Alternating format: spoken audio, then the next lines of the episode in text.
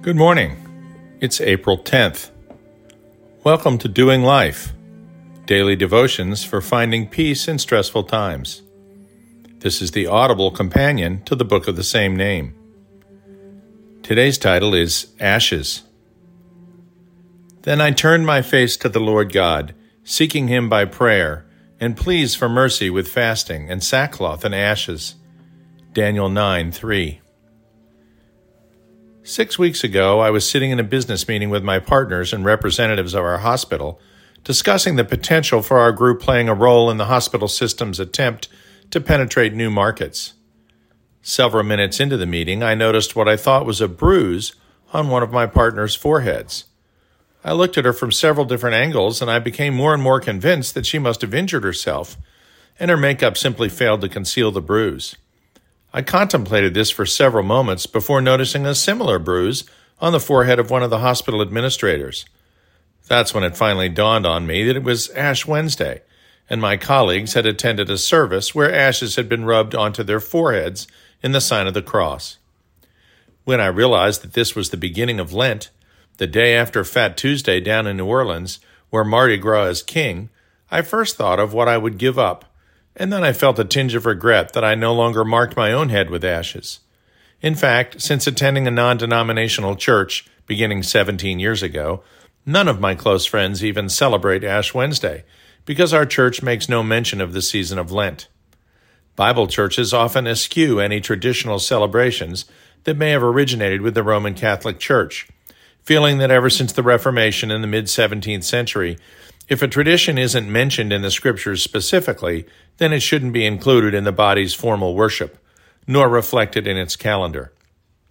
Having once been an elder in the Presbyterian Church, but having also attended an evangelical non denominational seminary, I can see both perspectives. But personally, I like the tradition. This was just pre pandemic. Little did I know then what we would soon all be forced to give up, let alone what we might have chosen to give up for Lent. Easter, of course, celebrates the resurrection of Jesus Christ on the third day after his crucifixion, and despite what commercial America would have you believe, has very little to do with chocolate bunnies and colored eggs, although I certainly looked forward to both as a child, as did my children and now my grandchildren. The date on which Easter is celebrated can vary, yearly, from as early as March 22nd to as late as April 25th, and consequently, the date on which Ash Wednesday marks the start of Lent varies as well. Ashes are associated throughout the Old and New Testament with mourning, fasting, grief, humiliation, and repentance, often being placed on the head when tearing clothes and then putting on sackcloth. Christians who have those ashes and the sign of the cross on their foreheads are symbolizing both their mourning over their own sins and the death required of Christ to pay for them. Additionally, the cross marks them as belonging to Christ. Lent derives from the Anglo Saxon word for lengthen and refers to the increasing daylight hours associated with spring. Christians as early as the 2nd century AD felt that the importance of Easter deserved more than one day of celebration, and in fact required a period of penitence and fasting beforehand. By the middle of the millennium, 40 days became the accepted length for Lent, reminiscent of Jesus' 40 days of fasting in the desert when tempted by Satan. Matthew 4 1 through 2. Fasting on Sundays was never accepted in the early church, so the 40 day period excluded them, making the actual length of Lent 46 days prior to Easter Sunday.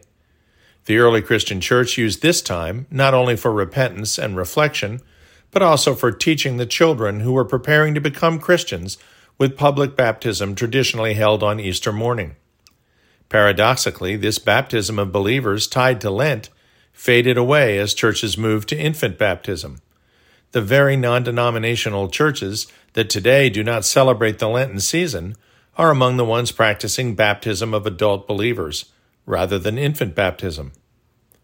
As a physician, the sight of the ashes on the forehead always triggers contemplation of the physical aspects of Christ's sacrifice.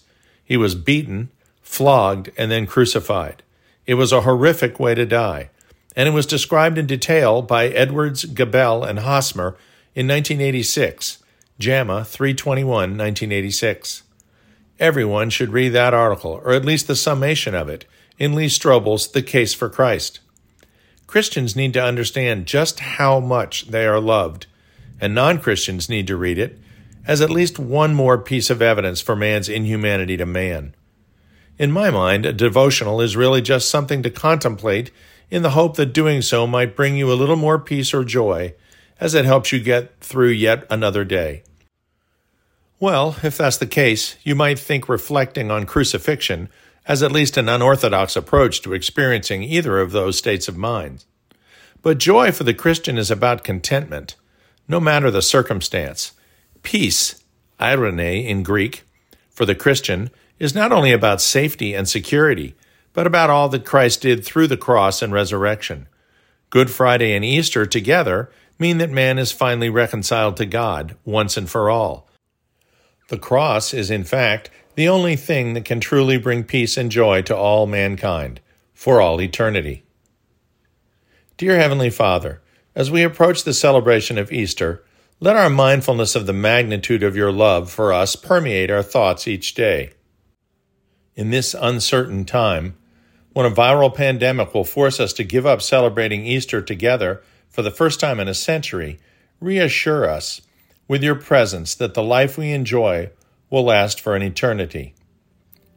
More than giving something up as a Lenten reminder of Christ's sacrifice, let the understanding of just what he went through for us bring us the contentment and security we have in the knowledge of our salvation. Amen.